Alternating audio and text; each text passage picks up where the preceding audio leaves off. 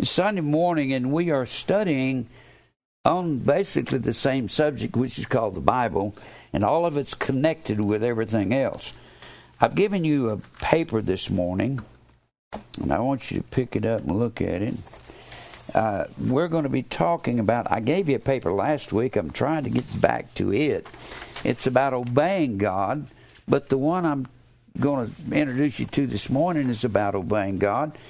This is. Uh, I gave you this right here, this one sheet, and it has all the verses for this second. The second sheet has these verses printed out. Now, this right here is from the Word Study Concordance. When you look up a word in here, and it'll say, like the top of this on the left hand side says teleos. It's 5046 in the Strongs. But when you look it up, uh, you'll it'll say uh, sometimes it'll say perfect. The very first word on that uh, in Matthew five forty eight, you can see it on your paper. Be ye therefore perfect, even as your Father which is in heaven is perfect. Well, being perfect does not mean to be without sin. It means, and I wrote it up here, it means completion, to finish.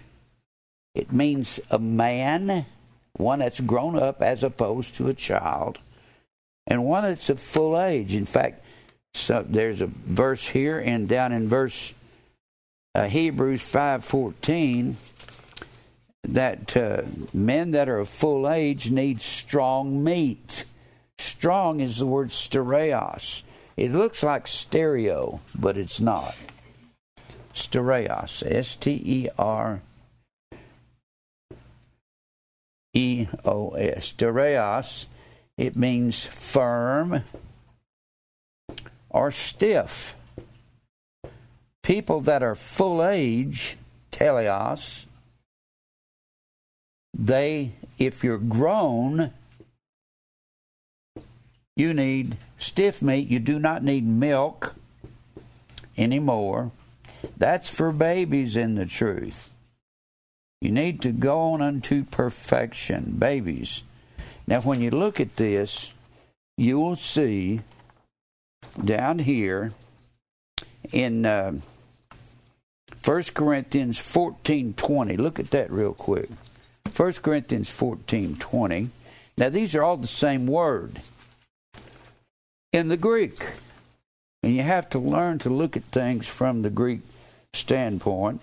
1 Corinthians 4 and 20. 1 Corinthians 4 and verse 20. 4 and 20. Well, not 1 Corinthians. 14 and 20, excuse me. 14. I'll get it right in a minute. 14 and 20. 1 Corinthians 14 and 20. Brethren, be not children. Now, always notice, he's giving you something to measure perfection against. Don't be children. Be not children in understanding, howbeit in malice be children, like children get over that real quick. But in understanding be men, and the word man, men here, is the word teleos. It's the same word as be per be therefore perfect. It's the same word as full age. So full age here, men and be therefore perfect are all the same word when you study it, when you study this in Scripture as well as in dictionaries, you'll see that they're all the same thing. Now, when you look at uh, when you look at you got all these different words. You have teleos, that's the word perfect. And you notice what I wrote up there. I wrote perfect, completion, finish, man, and some other words. They're all the same basic word in these verses. and you got teleos, then you got teleiotes, T E L E I O T E S. And this means to be complete or to fully be fully developed. When he says be perfect, he doesn't mean be perfect today. That's not what he means. It means in time as you live, you'll become mature. Everybody needs one of these if they can get it because it'll give you every time. When you look up this word perfect in your Strong's Exhaustive Concordance, this is the Strong's number. Then you go down here, teleiotes means perfection. It don't mean you're going to live till you're without sin. It means you're very mature, teleiotes. And he says there in Colossians 3:14, that's really interesting because I've gone through that. Go back to Colossians 3:14. And this will answer people's confusion about a verse in 1 Corinthians 13. And look at Colossians 3:14. Colossians 3. I want to try to teach you how to use your concordance. Colossians. Philippians, Colossians 3 14. All right.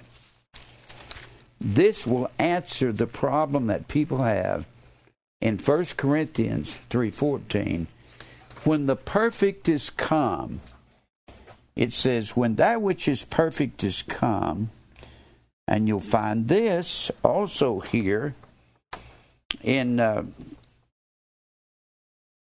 1 Corinthians uh, when that which is perfect is come is 13 and 10 1 Corinthians 13 and 10. When that which is perfect is come, perfect is come, and compare it to these other verses about being a man or full age. Let's just put it like this. When full age is come to the church, full age is come, or when the church becomes a man and is no longer a boy. And the amazing thing, it tells you in the following verse. Well, let me flip back and forth between these two. Uh, I'm going to show you the First Corinthians. Now, this is a question that everybody has, and all the preachers have got an opinion on it. It's not an opinion, there's a biblical answer. Look here in, in uh, 1 Corinthians 13, and then I'm going to flip back over to Colossians. That's because all these are basically the same, have basic same meaning in them. They have to do with completion or full age or being a man. And what does it take to make you a man and grow up? It takes years. It takes the right food, the right the right exercise. We exercise, and the Bible speaks that we exercise in the Word of God. It takes the right living to make you grow up. This has to do with increasing faith, doesn't it? Notice, besides all this, give all diligence, add to your faith. And he names seven things. And he said, if you increase your faith, you'll never fall. And you'll be a man, and you'll be of full age. Then he says over here, if you'll notice here in First Corinthians, uh, this whole chapter is about it's it's most people call it the love chapter, but it's actually charity, which is the same word.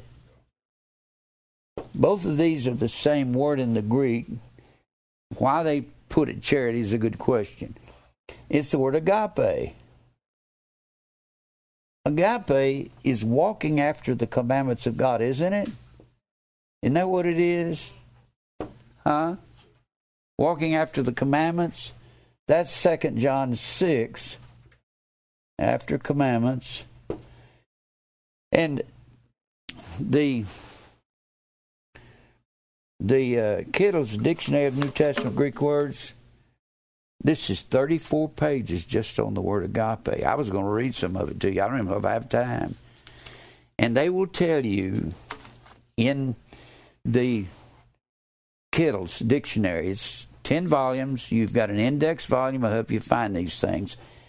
In the Kittel's, you'll find that they will tell you that agape was a relationship that fathers had for their sons.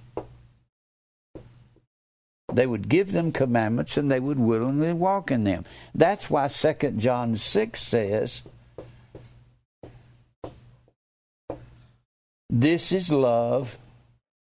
This is agape, which you're going to have to look it up to see that it's agape, that we walk after his commandments. Well, that would have to do with being complete, a grown man of full age, where your faith has increased. That would be perfection, wouldn't it? Right? That would be a, be an adult. I'm trying to make this as simple as I can. The verse that confuses everybody is verse 8. Charity or agape never fails. But whether there be prophecies, they shall fail. He's not saying the prophecy itself won't be a prophetic word from God, but there's no prophecy going on around now. Nobody is a prophet. Prophet just merely means to speak for another. We're only prophets in the sense that we pick this book up, we teach this book.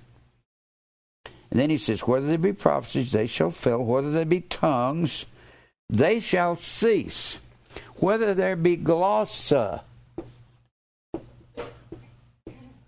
which means foreign language. We don't believe in Pentecostal tongues here. You got two words of the Greek, glossa uh, and dialectos. They had a different dialect in every city state, and those dialects would differ as much as Spanish and Italian at in time. Those people over there in Acts 2 were Jews from every nation under heaven because they'd been scattered throughout the world because they went after sun and tree worship in the Old Testament. So God scattered them, but they had laws there in Exodus, the 23rd chapter, Exodus 23. Notice how I can't even stay on one subject because all of this is the same. It's like one big, huge word. Can you see that? This is not the words of God. This is the word, singular, of God. You and I are merely trying to pronounce it. I'm in about the fourth or fifth grade, and most people are wearing diapers, going goo goo da da. Uh, that's spirit, their spiritual development. Most of the Baptists I was raised around, they don't even they know nothing about this. So I'm not going to go into gloss and dialects. I don't have time. Now, if you're full age, you're walking in God's commandments. Even in the in this right here, it will tell you, even when you look up the word perfect in Kittels, it will tell you that it's connected with agape, walking in the commandments of God, because you have to grow up in order to do that. You say, Jim, I can't do what you do. We're not supposed to do what I do. I mean, I started studying back 62 years ago when I was 17 years old in 1956. You think you're supposed to keep up with that? And I don't mean that to boast because I went some years where I was lax and lazy and study and quit and study and quit and study and quit. Is that what most people do? Huh? I know how you are because that's the way I was. I'm trying to educate you learning how to study your Bible and how to use the concordance along with some aids along with it. Now, so where was I? Let's look at that verse. Let me go through this kind of slow. In verse 8, charity, agape, walking in the commandments of God never fails. But whether there's new prophecies out there and somebody writing it down, they'll stop. Whether there be tongues, they shall cease. Whether there shall be knowledge, it shall vanish away. It's not talking about the Bible vanishing, it's talking about vanishing from the minds of men. Because there's going to be a time where God has His Word complete here. And then He says, all of this that the apostles had. Paul said, spoke of the gifts of an apostle. 2 Corinthians 12 12. Paul speaks of the gifts of an apostle. Now, the apostles had the gifts to speak in these gloss and these dialects. And they had the ability to raise the dead. Now, these people say they got the gifts of an apostle. I want to watch one of them raise the dead. There, that's not true anymore. And then they also could be bitten by a deadly serpent, a king cobra, and not die. It didn't matter what the serpent was. Paul was bitten in the 28th chapter of Acts by a Mediterranean viper. They had poison equivalent to a cobra. I've looked them up. And if you're bitten, you're supposed to be swelling up and be dead in minutes. Paul was bitten, his, his hand didn't swell up. Those heathens on that island of Melita said he must be a god because they knew you had to die if that viper bit you. Peter raised Dorcas from the dead. You see, they had gifts we don't have. And they were being inspired by the Holy Spirit. Now, look what the next verse says. He says, But we know in part, all this knowledge that we have, we know in part. Part is the word meros. Remember the word? It means a portion to eat of. You remember the word ameros, A M E R O S, when you place it in its proper translation, it is actually the word ha martia, which is the word sin. Meros just means something to eat of or partake of. You see that H there? You can't look up sin in the concordance now, when I'm looking something up in my concordance, I just flip over to the, I flip over to the, the dictionary in the back. I, am not boasting. I just know these letters so well. I'll just look it up alphabetically. But you can't look up an H in the Greek.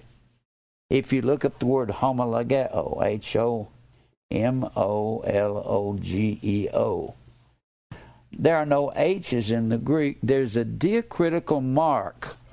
It's a little, looks like a quotation, but you'll have to look up O M O L O G E O.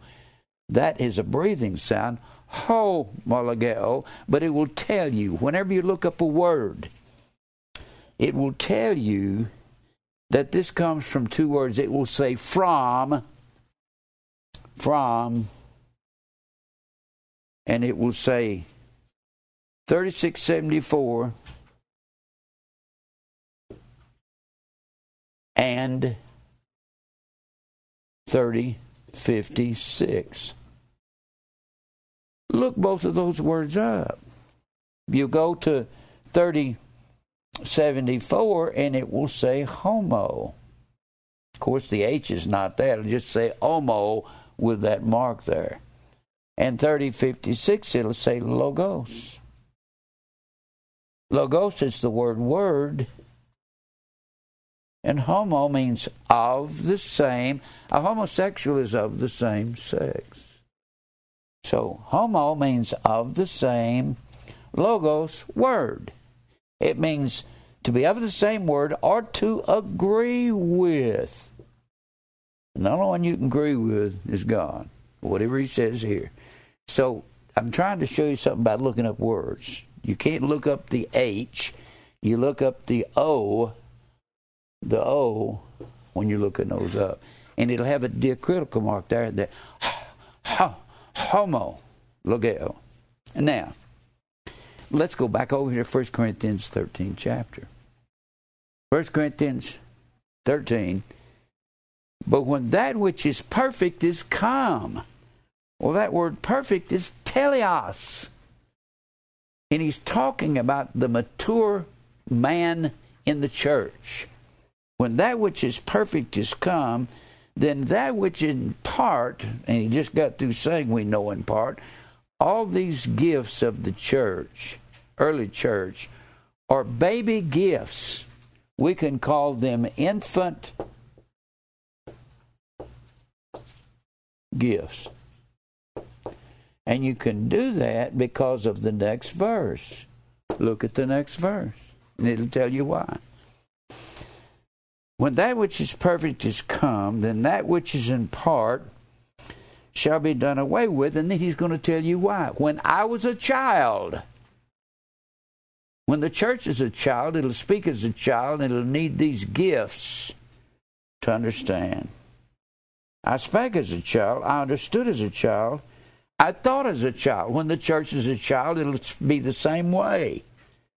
You'll be weak like Peter was. You'll stand away from the fire and you'll go and warm yourself by the fire of the enemy and say, blankety blank, I don't know him. When he said to know Christ. That's what babies do. When I was a child, I spake as a child. But when I became a man, I got grown up and I became teleos or teleotes I put away childish things. Now let's go back to Colossians. Well, I ought to read that last verse. For now we see through a glass darkly. All we can do is, it's very hazy. But then, face to face, when we see Jesus, now knowing part, but I shall even know as I am known. And now, by the faith, hope, and charity, these three, but the greatest of these is walking in the commandments of God, maturing and growing up. You, I know what a lot of people think. I just can't be what you are, Jim. Well, you know what? When I was 25, I couldn't be what I am either. And when I was 19, and I'd been studying the Bible for three years, I couldn't be hardly anything. And when I was 30, I couldn't be who I am today. And when I was 40, I couldn't be who I am today. When I was 50, I couldn't be who I am today. You grow slowly, you become mature. Now look back over here in Colossians. And I got this, it's on your paper. In fact, it's printed out in full on the Word Study Perfect. It's printed out in full. Uh, let me see here.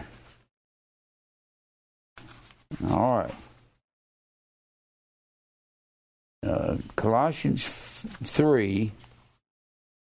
I'm looking for my looking for it on here. All right. Colossians 3. Oh, that's the that's on the second. That's Colossians 3:14. And preachers will sit around arguing when the perfect has come, when the Bible's finished, when this and that's happening. No, it means the church is going to become mature. The reason God gave the the miracles to the apostles was to prove who Jesus was that they were preaching about. You can find that Acts two twenty two, that he was approved by God. These apostles were by miracles and wonders and signs. They were to approve Jesus and prove who he was. They were not even prove who the apostles were just that they were telling about the one who was true. Now look over here in Colossians. I think that'd be on the second page of this. Let me see here. Yeah, be on the second page because it's under teleates. Teleates. Well, I need to read the whole thing here in Colossians.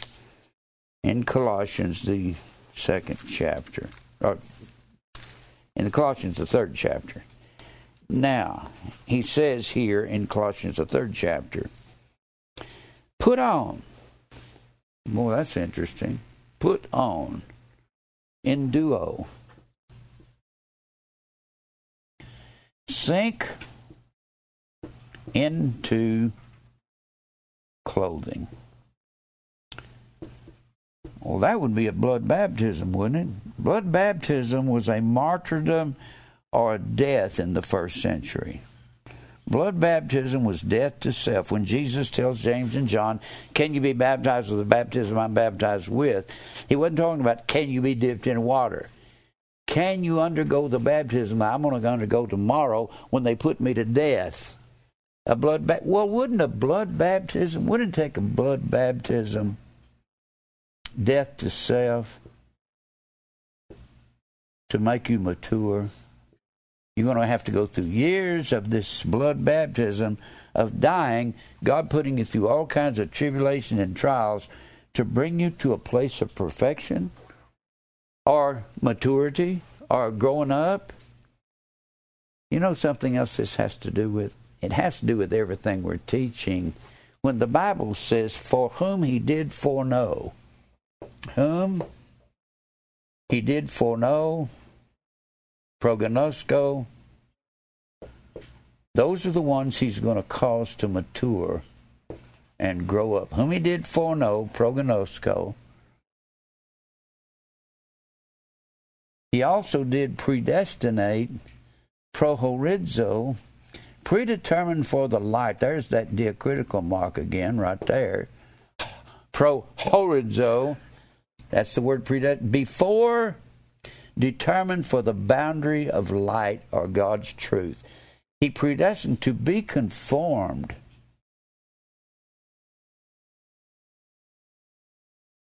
Now, here, this goes right back over here to perfection or completion. To be conformed to Morphos, S U M M O R P H O S. Morphe means to shape. Means to shape Sum means with. With the other believers, we have to be shaped into the image of Christ. Image, icon means likeness. Oh, wait a minute. We're talking about being of full age, being in completion. Isn't that what predestination's about? He's predestined to conform to his likeness. And we can't get into a subject that we're not going to bump into this perfection. It's all going to click together. We're predestined to conform to his image. We elected to obedience. Elect, eklektos. Eklektos means to favor. God's going to favor us with fire and trials in order to cause us to grow up and be men and to be completed and to increase our faith and adding all these things and be blood baptized, we're going to go through all these fire. God is favoring us. In fact, grace, charis, means favor that is unmerited. It means unmerited favor, and you did not get anything. You didn't do anything to merit that favor. I love Philippians 129. Unto you it is given. Boy, I love that word given. C H A R I Z A M A Z O M A I. Charizomai. Charizomai is a form of charis, which is the word grace. Unmerited favor. Charis, unmerited favor. Charizomai, unto you it is given in the behalf of Christ, means to grant as a favor. This is Philippians 129. Grace. Unto you it is given to favor not only to believe upon him, but also to suffer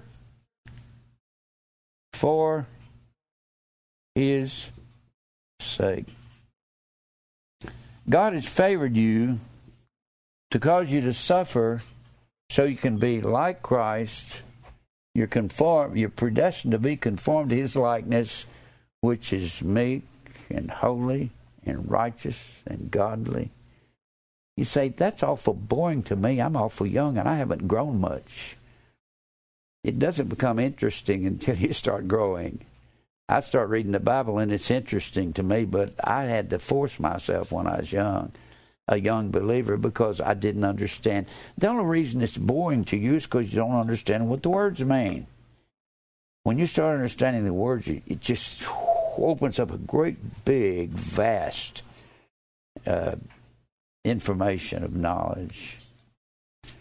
So, we have been granted the favor of suffering for Christ so we can grow up and be mature. When I first saw uh, verses in the Bible about be therefore perfect, even as your Father which is in heaven is perfect. I thought, well, we can't live perfect. We can't live without sin. Well, you can't. If you if we say we have no sin, we deceive ourselves, and the truth is not in us. But wait a minute, that goes back to the inner and the outer man, doesn't it? Back to this inner and outer man. The inner man is Christ in you, that's the seed of God that's in us. Whosoever is born of God doth not commit sin. For the seed of God remains in him, and he cannot sin. That's the inner man, but the, that's in 1 John 3 and 9. But 1 John 1 and 8 says, if we say we have no sin, we deceive ourselves. So over the years, God sends fire, trials, persecution, persecution, goes through all of this to get rid of our contention, our strife, get rid of this outer man, our pride, our arrogance. I want what I want and I don't care what I have to do to get it. Well, he sends all these fire and these trials, and he's gracious to us when he does that because he doesn't do that to the vessels of wrath fitted to destruction. And that's the majority of the world. Whatever God's having to do to you, does he make you depressed from time to time? Makes me depressed. I get down, I get up out of bed, I go into the kitchen. We have got a great big wide kitchen full of windows and goes all around the back of the house. And I look out there and I look at the neighbors and I say, This lawyer back here don't believe nothing. That chiropractor across the street don't believe nothing. I get depressed as soon as I look out the windows every day. But I'm depressed because people hate the truth. They don't really want to know what this word perfect means. And all the work that God has to do on us is to make this inner man perfect in us and cause us to be grown up and mature. I've studied this book enough you say, How can I go out there and witness like you do? Well, study for years and years and years and years and years, and then study some more, okay? And don't ever quit. And you're going to be bored sometimes when you're young before you learn a lot of words. But when you learn a lot and you see how all of this comes together, you wake up one day and say, I'm so thankful. I've had people come here when they first started coming here that say, I don't understand all this picture you're always painting, Jim. And I keep painting the picture. And I'll have them come up to me after two or three years and say, I'm starting to see this picture. It's what it is. It's a there's no part of the Bible that's not connected with every other part of the Bible. Now let's go back over here and look here. We see we're still looking at perfect. Put on. Put on is the blood baptism. Therefore, as the elect and we're elected to obedience there in 1 Peter 1 and 2. Holy, hagios. Boy, you can't put on hagios without the fire. Hagios means to be single or pure. The way you make something sing, you put it in the fire and turn the heat up, and it'll burn out all. If you take gold and put it in the fire, and you turn the heat up as high as you can get it, First of all, the zinc will start burning out, and the copper will burn out. And all the metals will start burning out until you get down to silver, and then it will burn out. And then you'll get to the gold. The longer the gold stays in the fire, the more pure it gets, and it becomes liquid. But it never scorches and it never burns up. So it takes the fire to make us single one single substance rather than a whole bunch of them. Without the without the fire, what does that make you? Reprobate. Reprobate. See that everybody knew that. A D O K I M A S. Adokimos is the word reprobate. Reprobate silver was a kind of silver. They never put it in the fire and they threw it out in the streets because evidently it didn't have enough silver in it and it was cast away. In fact, Paul said, If I do not bring my body in subjection, I am a castaway. And that is the word reprobate.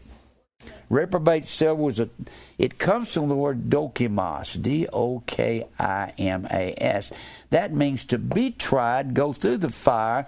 When you place the alpha privative, the first letter of the Greek alphabet, in front of a word as a negative particle, it will say that in your concordance. He'll say a as a neg part. That means that alpha in that word negates the word, it negates the fire. It means no fire. That means no growing, no becoming, no becoming a man of full age, no being completed. And what does God have to do? He's got to break you. In fact, it reminds me of the word meek. Meek is the word praus, P R a U S. It means tame. God's got to tame all of us, even when we come to the knowledge of truth, doesn't He? He's got to tame us and say, You're going to. I don't fight. I used to fight all the time. Did anybody fight besides me? I don't mean necessarily fist fighting. I mean just verbally, just constantly fight. Fred used to fight physically. he used to well, I won't go into that. He was a biker. Got bars every night and fist fought. But I would fight at everything because I didn't want the fire. You got to take the fire. You got to learn to be gentle and kind and meek and quiet and godly and holy. When you have a difference with somebody, you have to learn to accept they're not where you are. Have you ever learned that yet? Have you learned that with your kids, or do you think, well, they need to grow up like me? You ever feel like we do? Quit that. Takes a long time to develop and become teleates. Look here, what he says here. Gosh, it takes forever to go through these, doesn't it? Put on, therefore, as the elect of God, holy, beloved, agapatos is a form of the word agape. A G A P A T E O S. A G A P E T O S. Agapatos is just another form of agape. You are the beloved of God. Put that on. Bowels of mercies, bowels of mercies. That's the word splanknon. S P L A N G K T O N O N. S P L A G K N O N. Splanknon comes the word spleen. It's also the word compassion, and it means it's the thing you feel inside when you see some little puppy dog run over on a road. If you have no compassion, you are cold hearted. I mean, I, I really, I remember I had a paper out in Fort Worth, and I was about 13, 12, something like that. And I saw a puppy get run over by a car and he's laying there on the ground, just breathing, dying. I just, my heart broke because it happened. Well, you have to have that when you're splank nine. You have no, if you're so hard hearted, you have no feeling for somebody else. You say, well, I can have a feeling for somebody else that's lovable. Well, that's supposed to be lovable for you to have compassion for them. First of all, most people that need compassion and they're suffering in life, they a lot of people can't help what they are. You are accountable, but you may not be able to help it, but you are accountable.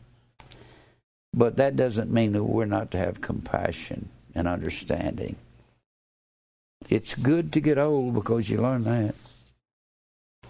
All right, then he says, kindness, chrestotos, humbleness of mind, Dikao, uh, excuse me, Tepanewa.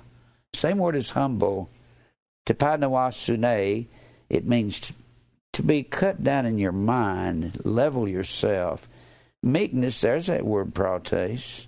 Long suffering, macrothumia. Put up with things a long time before you lose it. Do you do that? Does anybody here put up with things a long time? That's pretty hard. I don't mean put up with and say, this bothers me and upsets me, but I've got to put up with you. No. You got to learn, your mind has to learn to change. In time, you'll learn to change. I told somebody the other day, I said, me and Mary are complete opposites, music wise, uh, a lot of our tastes. But I have had to learn to bend to her. Can you bend to each other? I will listen to what she wants to. And she's got a place she sits in the den. She says, You're in my seat. I get up and move. That's just okay with me. Sometimes I don't. And she'll say, You're going to stand in my seat and I'll, go, I'll get up and move. We're to forbear one another and echo. Put up with each other's idiosyncrasies, whatever that means. Our little quirks. We're to put up with each other. Forbearing one another and forgiving one another. If any man have a quarrel against any, even as Christ forgive you, so also do ye. Now, Above all, above all of this, put on agape. This is the top of the list. Put on walking the commandments of God, which is the bond, the sundismos. Sundismos. Let me erase some of this. S U N D E I S M O S. The joint or the ligament, S U N D E I S M O S. It's the sundismos of teleates. It's the ligaments. It's the thing that holds the ligaments together of agape, of walking the commandments of God. You know what it is? Walking in God's commandments will pull everything together in your life. It's the bond of becoming a mature, grown up believer. That's what'll make you grow up. Now, gosh, I could spend more time on this. Let me get my. Now, the next word on this list, I, you know what I have to do? I'd have to go through all these verses to let you see. And I've got them all written down here uh, I don't have them written down. This is what Dee did for me. She's been printing these out for me. I'll give her stuff to print out right before the weekend, and she'll print them all out. This is every word that has to do with perfectness in this sheet. Every word. Well, after teleates, notice what we've got. Teleates, then we have Teleates is mentioned twice. I really need to mention the other time teleates is mentioned. Because this is another confusing verse that people don't know what to do with. So when the perfect is come, that would be the church walking in the commandments of God. I gotta go to First John, the fourth chapter. Let me go to First John, the fourth chapter, and then I'll go back to Hebrews. If you'll keep your paper and bring it back with you, I give you these papers so you can bring them back. You need to bring them back because I'd like to refer back to them. Look over in First John. The perfect is walking in the commandments of God. It's when the church grows up and becomes a man. Look over here in First John. John is the one that spoke of love more than any of the other apostles or spoke of spoke of agape. John always spoke of himself in the third character. You know what third character is, don't you? A third person. It's I is first person. You is second person. They is third person. John would speak of himself saying, That one which the Lord loved. He wouldn't even say he loved me. He'd just say that one that the Lord loved. He introduces revelation and says, Unto him that loved us, not unto us that loved him. And he says that all through. All through. And he he only loved us. We only love him because he first gave us his commandments. He we only love him because he loved us first. He put his commandments in our hearts, and that's why we walk in his commandments, and that's why we love him. And you know what this goes with? This goes with every imperative mood in the Greek. Every imperative that Jesus spoke. When he said we're to forbear one another, he didn't say that as an invitation. He said that as a command. It's an imperative mood. Just like strive to enter at the strait gate. Agonize, that's not a that's not an invitation. That's a command. And every one of these commandments has to do with being of full age, grown up. I want to grow up real quick, Jim. Well, I'm sure you do. Ask these little kids if they want to grow up real quick. well, they as they grow, they're going to say, "Well, I don't want to go to high school. I just want to I want to learn all this without having to go there and do it. Well, I'm sorry, but you have to go. I don't want to go to elementary school. I don't want to go to middle school.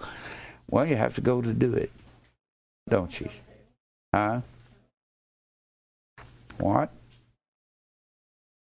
You have to speak up. Now, now look here. John's going to tell you all about agape being connected with perfection, with maturity. I got to look at verse 7. Beloved, let us love one another. Love is of God. He that loveth, every one of these is agape, or the verb form of agape, agapao. Everyone that loveth is born of God and knoweth God. He that does not walk in the commandments of God does not know God, for God is He is love. He is the commandments that He written in our hearts. He is the love. He is without his him writing his commandments in our hearts, we don't have any love. And this was manifested the agape of God, which is walking the commandments toward us, because that God sent his only begotten Son in the world that we might live through him. Living through him is agape. Herein is love. Not that we love God, but that He gave His commandments to us. He wrote it in our hearts, didn't He? That would go up here that would go up here.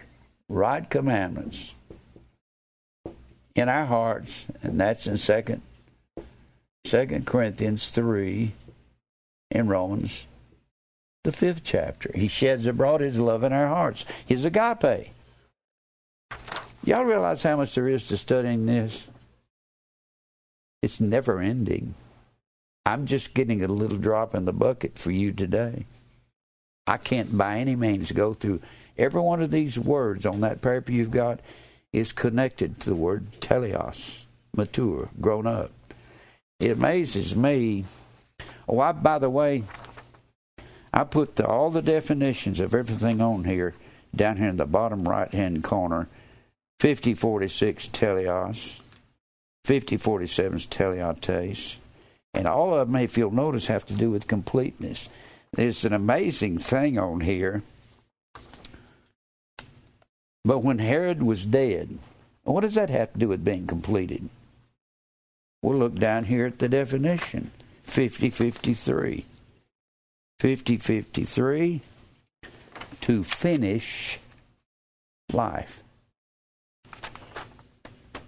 Teletuo.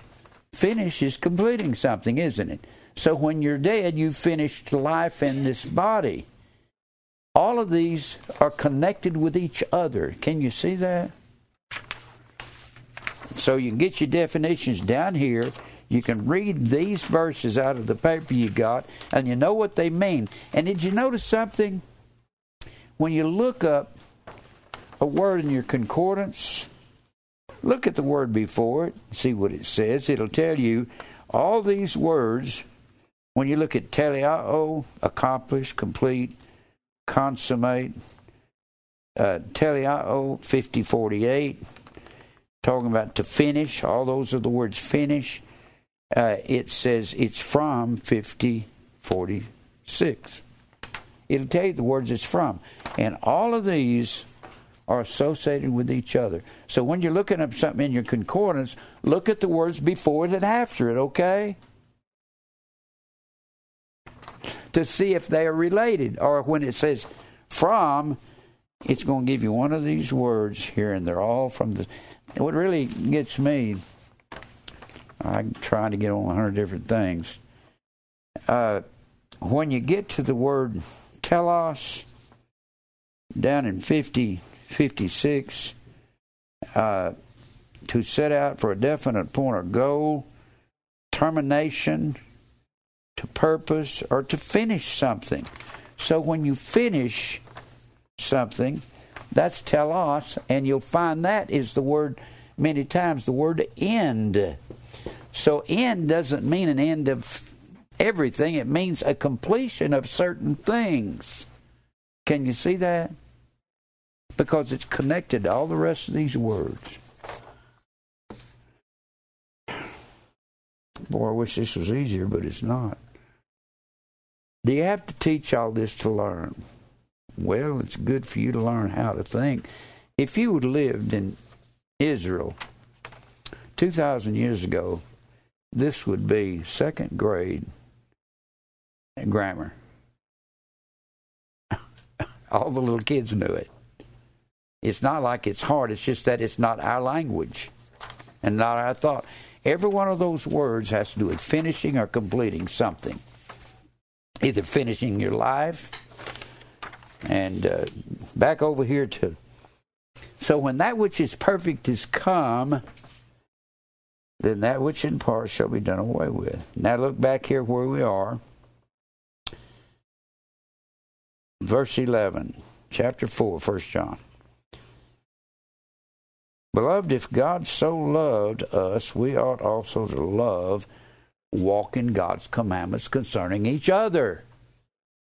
But boy, that's going to make it tough because every one of those imperative moods is a command. And when the Lord says concerning the winds of doctrine, winds of doctrine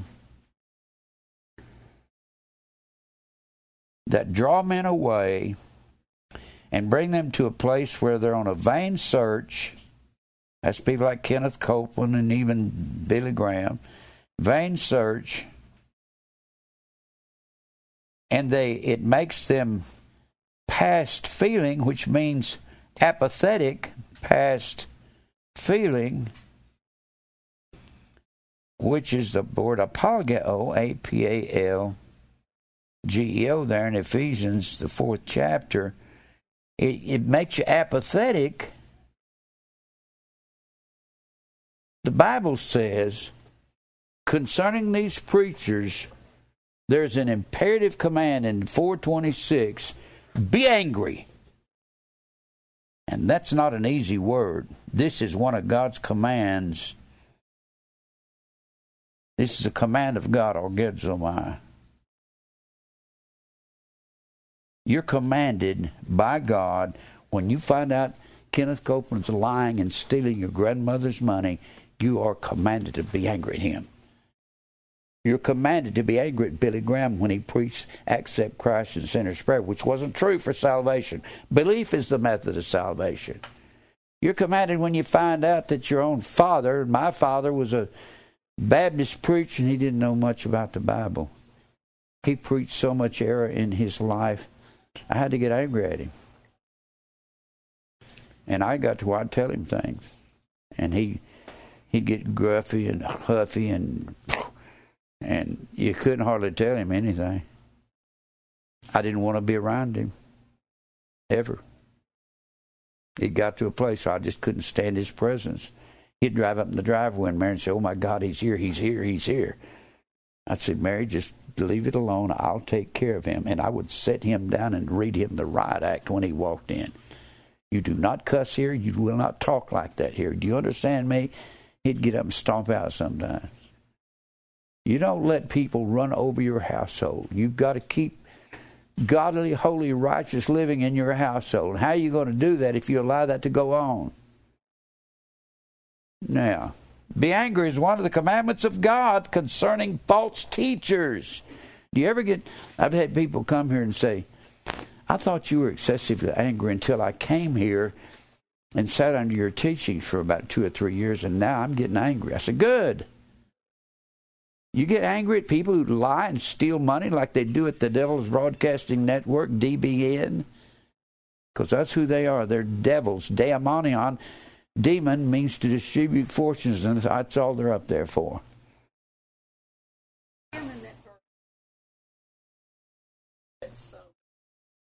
Where? Where she live? Beloved, I haven't looked it up, if, but so looks like an adverb. If he so loved us, he didn't love everything we do. So being an adverb, huto. E U T A U. Huto. There's the H right there. Huto is an adverb telling how and what fashion God loves. He doesn't love everything we do, He so loves us. So loved us, we ought also to love one another.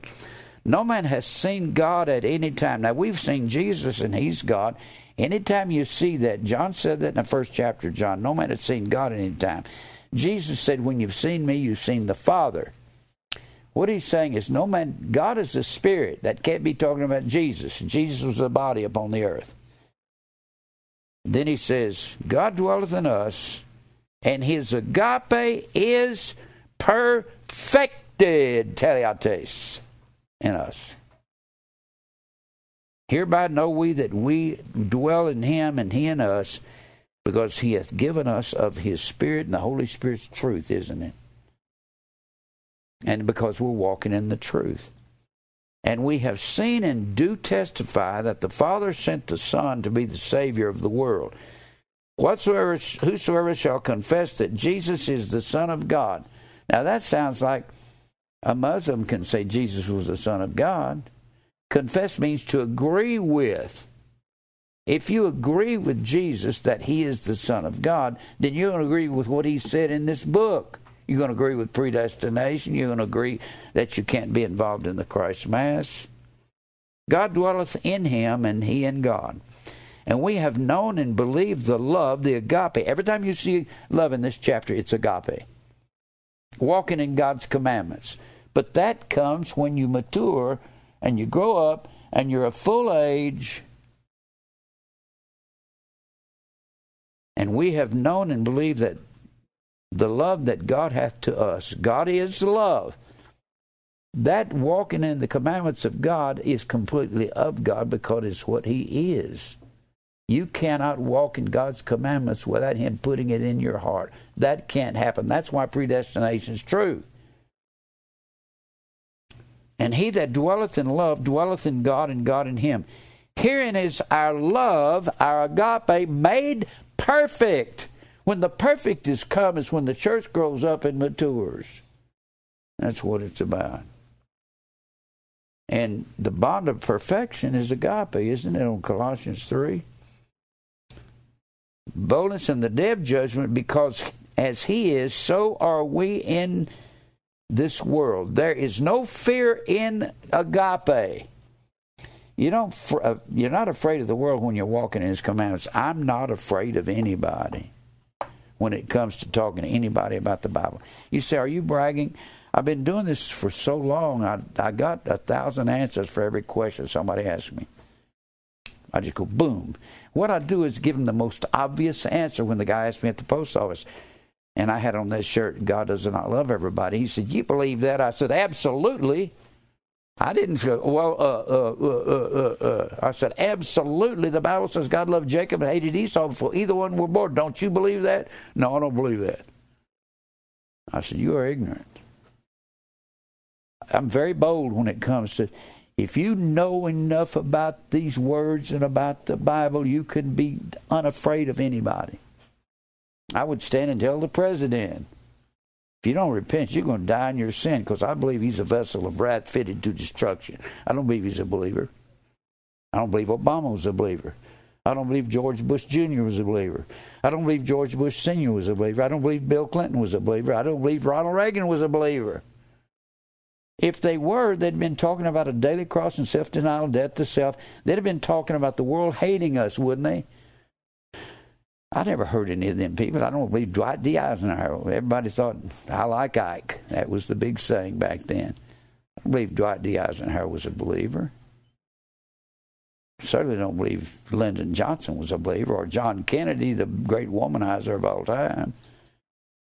We have heathens for presidents. You do know that.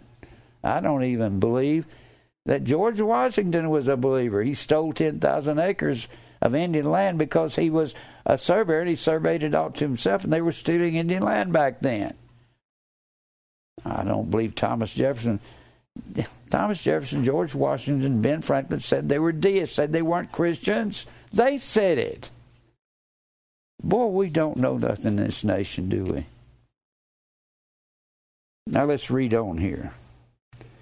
Agape made perfect, teleos made perfect, that we may have boldness in the day of judgment, because as he is, so are we in this world. There's no fear in agape, but perfect love. Perfect, mature agape, which is the perfect that's coming, casteth out fear, because fear hath torment. He that feareth is not made perfect in love. If you're still afraid of the world, you're, st- you're a baby believer or a developing believer. It's really difficult to go out there and face the world, isn't it? We love Him because He first loved us. You can't love God unless He puts the love in your heart. That's another. That's another foundation for God's election, God's purposing us to pre- preordain us to conform to His likeness and predestination. You can't love God unless He puts it in your heart. He's written in fleshy tables of our heart His Word. And that's when we grow up. If a man say, I love God and hated his brother, he is a liar. If you don't tell your brother the truth and live in truth in front of him, you don't love him. That's what loving your brother means. You can't love your brother without living in truth in front of him, without telling him about predestination, without telling him about Christmas, without telling him about repentance, about being hated by the world. For he that loveth not his brother whom he hath seen, how can he love God whom he hath not seen? And this commandment have I have we from him that he who loveth God love his brother also. But what does love mean? You have to walk in God's commandments in front of your brother. This is one of them right here. If he starts telling lies, you got to tell him, hey, brother, I'm getting angry at you, and that's one of the commandments of God.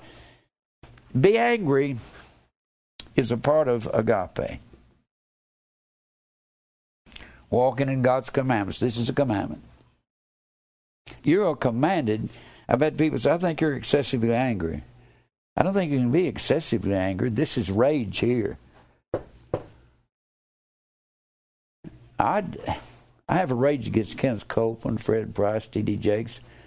They're out and out liars, stealing money from the poor. I don't like them for that.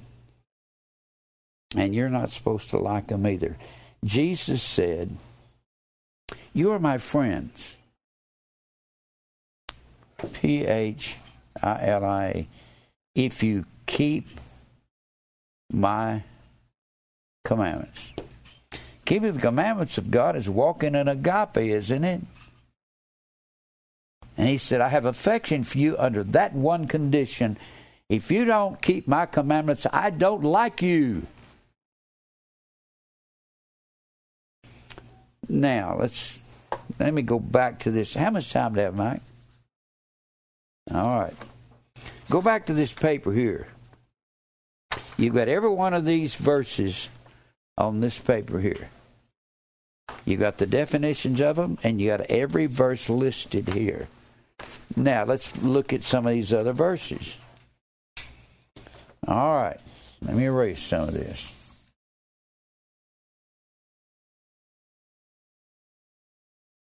All right, hold on.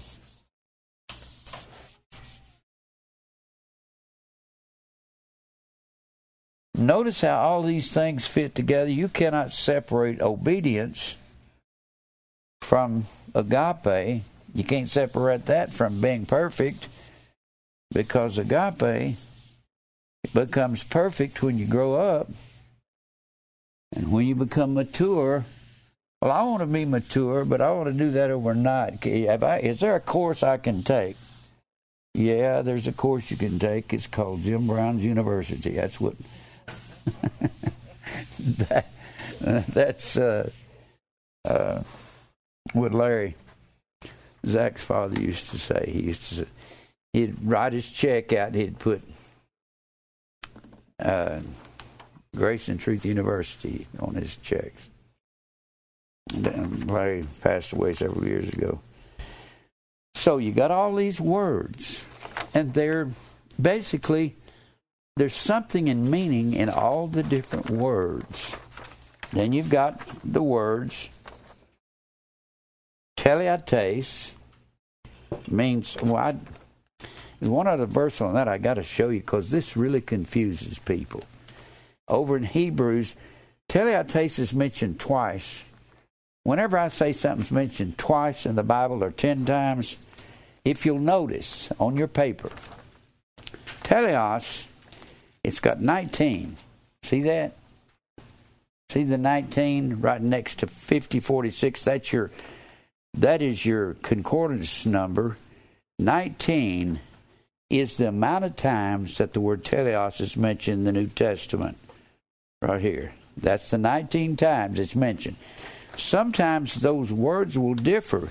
That's just like we said. Perfect is in Matthew 5:48. Perfect and uh, if thou wilt be perfect, Jesus tells the rich young ruler, then sell all that you have and follow me. It wasn't because you have to sell everything you have. This man was greedy. He had great riches. And Jesus told him you have to get rid of what that sin that besets you. And then it says down here, it's the word men in 1 Corinthians 4.20. It's the word full age in Hebrews 5.14. And it's perfect all through here. Then you got perfectness, teleates. Then we're going to get down here to teleao. They're all basic same. They have some meaning of maturity, fully growing up. Teleao. T E L I O O. Teleao. And that, if you'll notice, Jesus came to finish his work, John 4 34, had fulfilled the days. That means to complete, uh, fulfilled. Paul said, when Paul said, 2 Corinthians 12 and 9, that's on the teleao. 2 Corinthians 12 9, he said, My strength is made perfect in weakness. What was he talking about? He said, I had a thorn in the flesh, the messenger of Satan to buffet me, lest I be exalted above measure. I've written 14 books of the New Testament, and God wanted to keep me humble and down on my face, so He gave me a physical problem. Some believe that it was his eyesight, because he had to have Luke write for him. He said, I wrote you in big letters because I couldn't see well. And he's and he tells the Galatians in the fourth chapter of Galatians, you would have plucked out your own eyes and given them to me when I was there. So he probably had bad eyesight. And he said, I besought the Lord three times. I did something I command my people not to do. I have told you to pray proseuchomai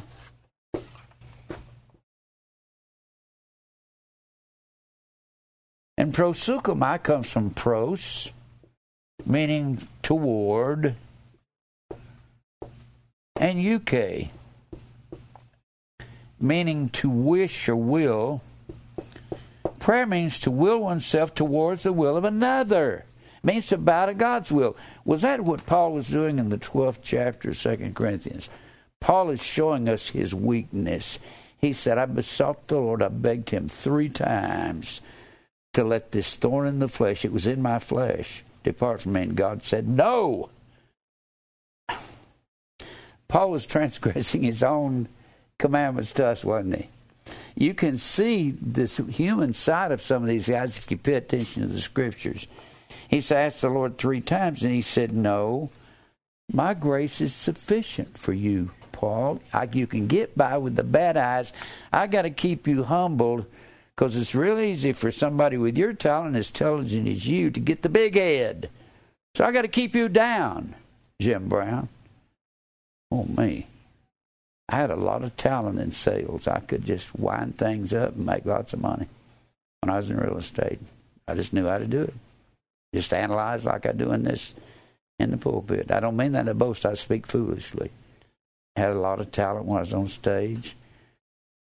God says what we need to do is we need to give you something in your body. Here, take this bronchitis and uh, live with that. Now sing a high C for me. Ah! I don't have it anymore. He says, I'm going to keep you down because I just want you to teach. That's it. He said, My strength is made perfect. It's become mature in my physical weakness. Sometimes God just, not sometimes, all the time, God has to put you through fire until you're old to make you strong spiritually. I'm sorry, young people, you got some ways to go.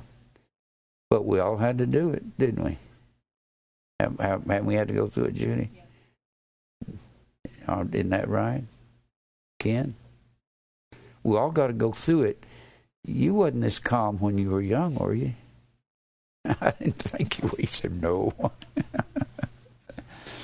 and none of us were. We have to mature and grow up. And then he he says, My strength is made perfect and God making me physically weak. And then we get to this word. Gosh, there's so many of these. If you look down here in First John under 50, 48, we read through most of those in chapter 4. His love is made is perfected in us. Herein is our love made perfect. He that feareth is not made perfect in agape you haven't grown up, it doesn't mean you're not a Christian when it says, He that feareth is not made perfect in agape. It means you hadn't grown up yet. That's all it means. Then teleos, one time in the Bible. T E L E I O S. Teleos, no, I O S, excuse me. Makes all the difference in the world. Teleos, I O S and that's over there in 1 Peter 1:13 and hope we hope unto the end until we're perfected everything in our life is perfecting us all the fire we're going through well i get i didn't finish up my tele I taste. back over to hebrews 6 this is another verse that really confuses people hebrews 6 how much time do I have mike I'm not going to get through this at all. I wish you'd bring these back. If you'd all bring them back, I could. This is like taking a course and somebody handing out a. Um, handing out an instruction book and say we want to go through this in one lesson. we we can't go through all this in one lesson. I've got all those other papers I've handed out to you in the last few weeks. I can't do it all at once. I can go through it if you would mind sitting here for about three or four days around the clock, if I can last that long. I can't. I still can't exhaust it. There's no way to exhaust it. God's word is inexhaustible. Look here in Hebrews six. Here's the other time this word teleates. If you remember up there, fifty forty seven, teleates is mentioned twice. The bond of perfectness there in Colossians three fourteen and then when you get over here to Hebrews 6, here's the other word, same word, complete. It's a noun and it's a completion. All right. Hebrews 6. Now, this is a verse that really confuses everybody. Uh, there's a professor out here, David Lipscomb. David Lipscomb College is a Church of Christ school. It's one of the largest Church of Christ schools in America. Now, Church of Christ, well, you've got to be dipped in water to be saved, but you have to be dipped in water by a Church of Christ preacher and going to the Church of Christ. That's what they believe. You got to take their crackers and grape juice every week, or you can't go to heaven when you die. Were you in the Church of Christ? You know what they believe. It's crazy, this. Well, a professor out here had been hearing me, and a fellow had been taking my DVDs, and he said, I, really want to meet this Jim Brown. And uh, so I took off one day and went out there with this fellow, and the fellow that knew him, he was going to school out there. And uh, this doctor out there said, I went into a restaurant to meet him. And I had on a T-shirt, "God doesn't love everybody" or something like that. Predestination's true. And I was in jeans, and I woke up to a table where he was, and he said, "We." He said, "It's so such a pleasure to meet you." He'd been telling his class about me, and said Jim Brown is proof that you don't have to go to seminary to learn the Bible. And he was really afraid of me. You could tell, and he's about two years older than me. And he said, I, I got to ask you a question about the Bible. I said, You probably want to know what Hebrews, the sixth chapter, is about. He said, How did you know? I said, All Church of Christ pastors and doctors want to know that. And that's what I'm going to tell you about right now, okay? Because this is so confusing to people. I'm going to read it to you and then explain it to you. Now, you cannot explain Hebrews 6. You see the words C H A P T E R 6? That, that's not in the Bible. These were on scrolls. They would roll the scroll out. They only put chapters in there and verses in there one, two, three. They only put those in there so you could find a way of finding these. It, this is one long scroll. So you got to back up to a verse I said before uh, that uh, back up to verse 8 of chapter 5 that Jesus, though he were a son, learned he obedience by the things which he suffered. Jesus didn't learn to obey God, he learned what it was and what it was like. He didn't have to learn how to obey God. He was God in the flesh.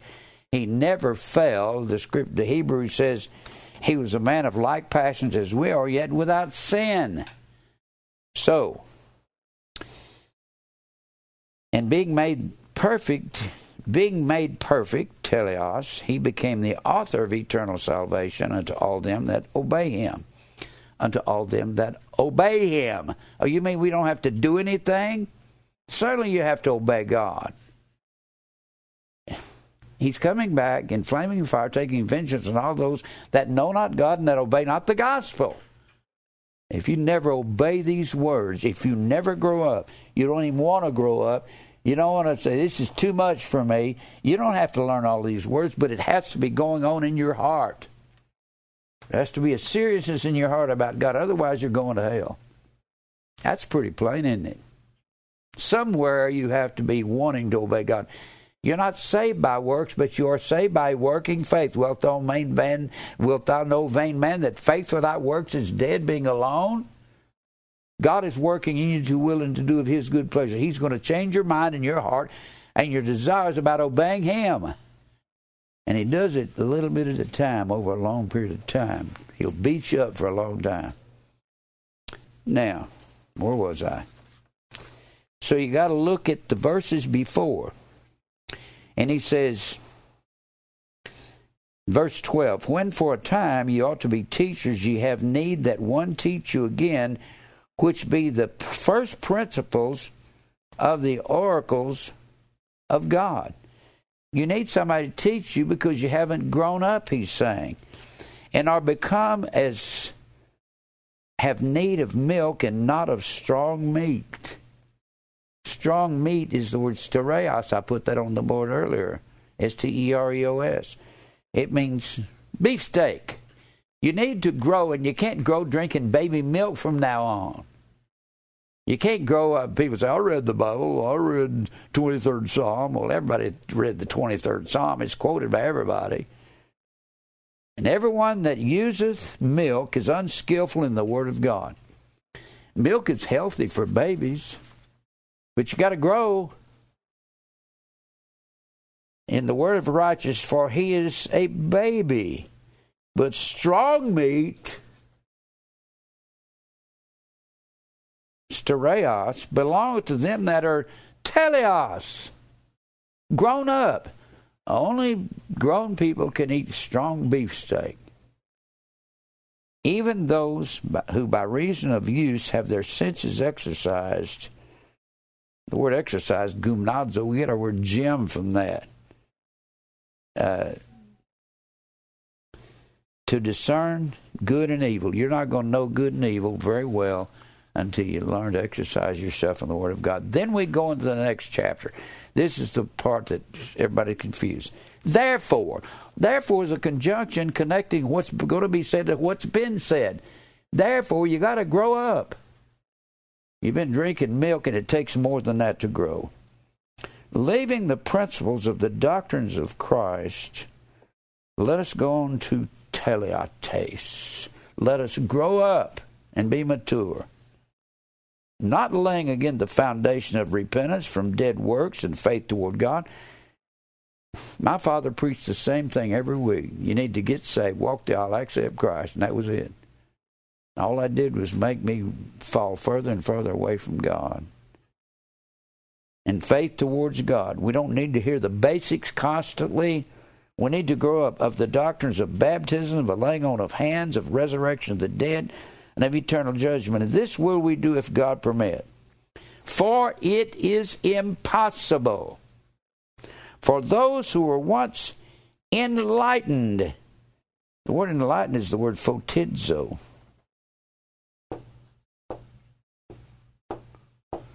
We get our word photo from that. A photographer uses a camera to enlighten the, the film in it. It is impossible for those who once enlightened, and you did know the truth, and you did receive it, and you've tasted of the heavenly gift of truth, but you're you're holding on to the baby infant gifts. You got to grow up. For those who once enlightened have tasted of the heavenly gift and were made partakers of the Holy Ghost. You became a participant of the truth then, but you haven't left all these basics and going on unto perfection. You've tasted the good word of God and the powers of the world to come. This is talking about believers. If they fall away, parapipto.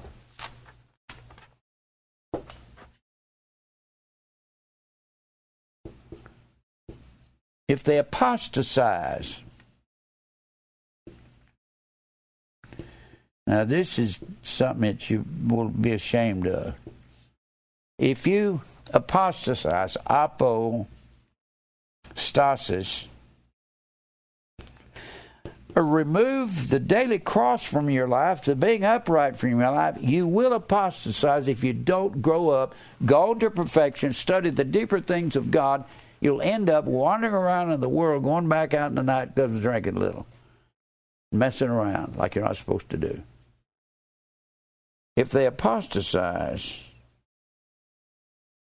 it's impossible to them to renew them again unto repentance. Renew. Renew doesn't mean to re- it's impossible to repent. You can repent after you do that. But you're going out here and you're living in a world and here you are, you come to Christ new birth and you get involved in the baby things of God, the baby gifts, the basics of salvation, you don't go on to teleates. You don't mature in the deeper Word of God into strong meat, which comes from the previous chapter, because you haven't grown. You're still having to drink milk. If you apostatize, you'll come to a place where you fall away, you live in sin until God brings you back, puts you back on the track, even though you have a, a desire to wander away from time to time. The longer you live, the more He'll beat you, and you have to live with that sin that was in your life as a younger person, which I've done. I'm ashamed to say that.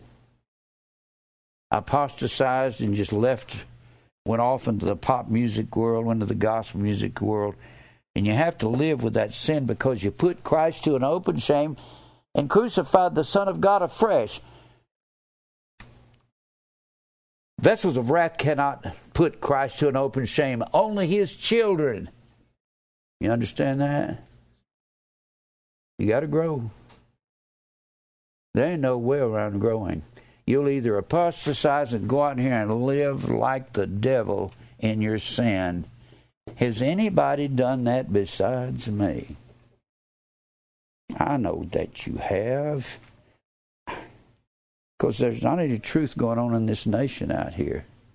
Unless you grow in truth, you're going to end up with that big ditch in your life right here. And I told this doctor that out there, and he said, That's it, isn't it? I said, That's exactly it. This is not about a lost person losing their salvation. It's about going to some church like you used to go to where that preacher didn't say nothing. And you didn't learn anything, and you didn't mature, and you didn't go on under perfection, completion, where you're growing up spiritually as a spiritual person. That answers those two verses. And those Colossians 3:14 tells you what the bond of perfection is. So when the perfect is come, here's the perfect it'll tell you all through here. It's agape. Even the Kittel's dictionary will tell you that. It's agape. And then you've got teleosis, T E L I O S I S. Teleosis is that next one there on there, 50 50 on your left hand side close to the bottom. And teleosis, 50 50 over here in your definite completion, verification, absolution, perfection, performance performance, why would they translate that in Luke 145? Look at Luke 145. It's on your page, it's down there 50 50. Luke 145.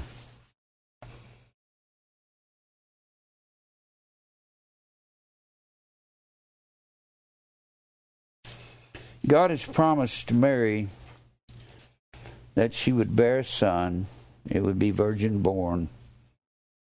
She comes into Jerusalem to have Jesus circumcised after 40 days, where that she's gone through this quarantine that all mothers have to go through according to the law. Jesus hasn't been nailed to the cross yet. The handwriting of rituals hasn't been nailed to the cross.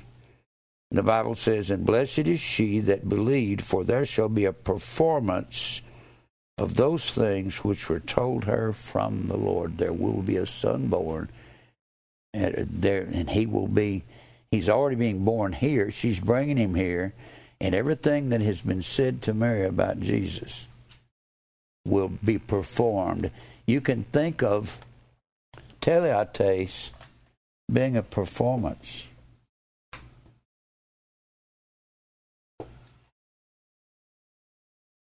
Performance of God in your life to do the things that God said He promised you. Then you go to the next word there 50 51. Let us lay aside every weight and the sin that does so easily beset us. And it and when we lay that aside, Jesus is the author and the finisher of our faith. It's he said the same thing here that he says over here in Philippians 1 and 6. He that hath begun a good work in you will perform it until the day of Jesus Christ. Epi teleo. Teleo means to cover your life with the performance, and that is a form of perfect. He's going to do the performing in you. You say, Jim, this is too much. I can't handle it. I know you can't. I couldn't. either. If you'd have taught this to me when I was 20 and said, learn that, I'd say, I can't do that. Never do that. It's too much. You know how I learned all these things? One word at a time. It takes year after year after year after year to learn it. And it takes fire after fire after trial after trial after persecution to cause you to bow to God and become of full age, become a man, become grown up. It's going to take a long time. And if God will deal with you, I had a guy call me one time and said, well, I don't want to wait for years to be mature. I want to be mature right now. So, okay, let's pray. Lord, we pray you'll break his neck, make him a quadriplegic, and Lord, cause him to do whatever you have to do to him, and nearly kill him. He said, Whoa, wait a minute. That's not the way I want it. I said, But that's the way you have to have it if you want it right now. You can't have it right now. You mean I have to you if you want to go to school to become an electrical engineer, you can't get it all of a sudden. That's the hardest course you can take in college. That's as hard as anything you can take. It's tough as nails. You got to go through it. You want to become a concert pianist? Buy a piano. And then start, get you a, a piano teacher like Judy, and start rehearsing and practice six hours every day for 25 years, and then you might be a concert pianist. It takes a long time to learn, doesn't it? These things will become second nature. They're second nature to me to say a lot of them, a lot of the stuff I say. It'll become second nature to you if you'll do it a long time. But you can't do it all of a sudden. And I got all these other words here. I'm about to run out of time. You got teleo, you got that word dead, teleutao. That's dead. That means to finish your lifetime. Teleute, death of Herod. Teleo, have gone over or had finished. See, gone over Jordan and had finished are the same thing. Should be finished, same thing. 50 56, telos, end. When Peter said, the end of all things is near. He meant the completion of the church is grown, and now all these gifts of an apostle be done away with. Keep these and look at these. Look at those words down there. I'm out of time, ain't I? I I can't get through this much information. So I've kind of skipped all through it and let you see some things.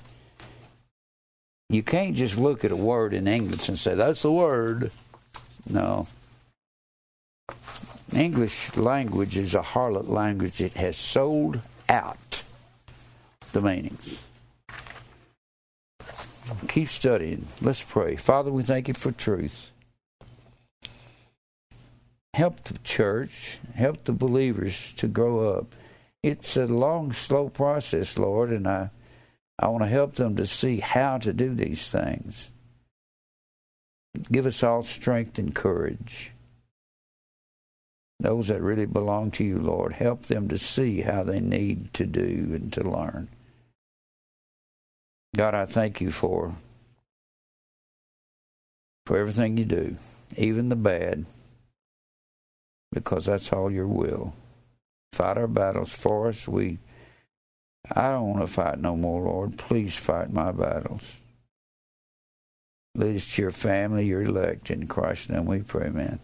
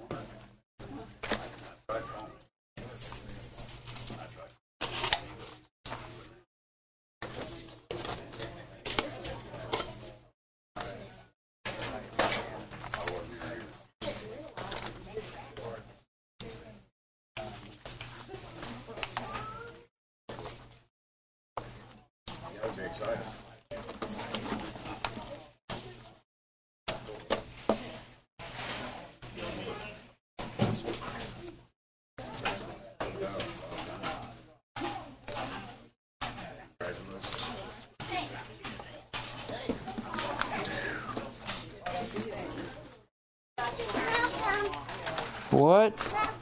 Do you love me? You do. Can't you tell me that first? Can't you say I love you? Could I have some gum, please?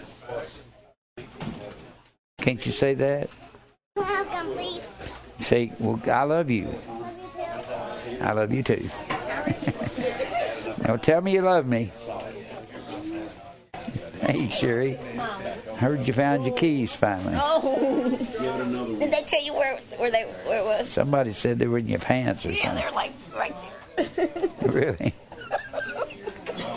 I've done crazy things like that too. I was started to say I've never done anything crazy like that. that was crazy. that was crazy. Hilarious. And I never felt them. Didn't feel they didn't jingle. Didn't jingle. How you doing, bro? Doing good. How about you? You all red in the face. You look like you've been in the sun. A sun. little bit. Look at those arms. the doctor's one of my family. Thank you so oh much, I was getting ready to No, no, no. separate. Dee. No, no, no, no, no. I was like, gotta separate those. Dee, thank you so much. That is such a you're a miracle worker. And say bye to these folks. Y'all take care. Love you guys. too, Jim. I know that's a lot of stuff, but it's the truth. I'm glad to hear it. I need to hear it a lot. Well, I listen we all it need to hear- day, and We all need to hear this. I need. I'm preaching to myself when I'm preaching this. I need to keep growing. We all take care. We love you guys. Okay. Hey, bro. What are you doing there, Rod? How you doing? I'm good. Doing all right? And you keep thinking we finished this up. Hey, what are you doing? You want gum? You want some gum? Okay. Where, where, where are these things? Let me see what they look like.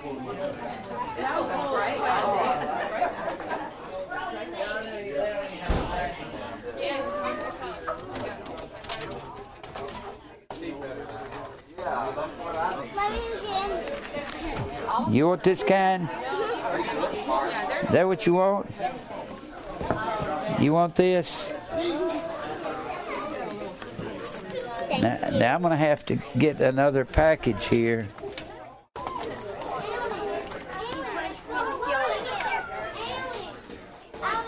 This is what y'all want, isn't it?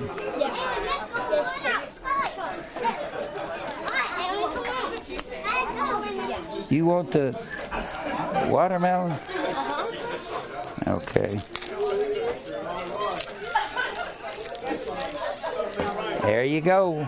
Thank you. Watermelon. Your watermelon? Yes, please. Okay. You want watermelon? hey, Rusty. Thank you, Jim. That's real good. That sure is a lot of information, isn't it? Yes, it is. Big, big set, it beats heck out of three ports in a poem, doesn't it? when you get into perfection, you're getting to every point of predestination and obey and fire and trial. There in Colossians 3, those verses you were reading, there's seven things that we're supposed to add, I guess. Yeah, that's what we add. Not only that, the things that we put off are just right before that. I don't even have time to get to all of it. You got to put off. And he's not saying. He's not saying add. He's saying add. Put on. It's a. Did I give you gum? Did I give you gum? You want some gum? I'll take some gum. All right, let me give you some.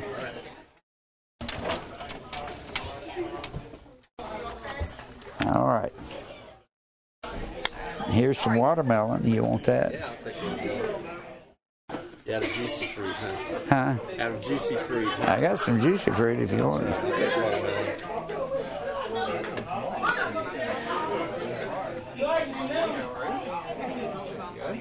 Hey. Hey. What are you doing, doing? What are you doing, doing? Somebody will need these as singles. So I don't know what they'll do without the rest of it. Huh? You want them? Con Gusto. Commentaries from who? It's it's pulpit commentary, but there's 22 Oh, okay. volumes of them. Hey, what are you doing? Doing Pretty good. How are you doing, Andrew? Doing pretty good myself. Feeling better? You feeling better? Yeah. they was a dollar a piece. Huh? They were a dollar a piece. That's pretty cheap. Not the bag, we can uh, drink water. Nice.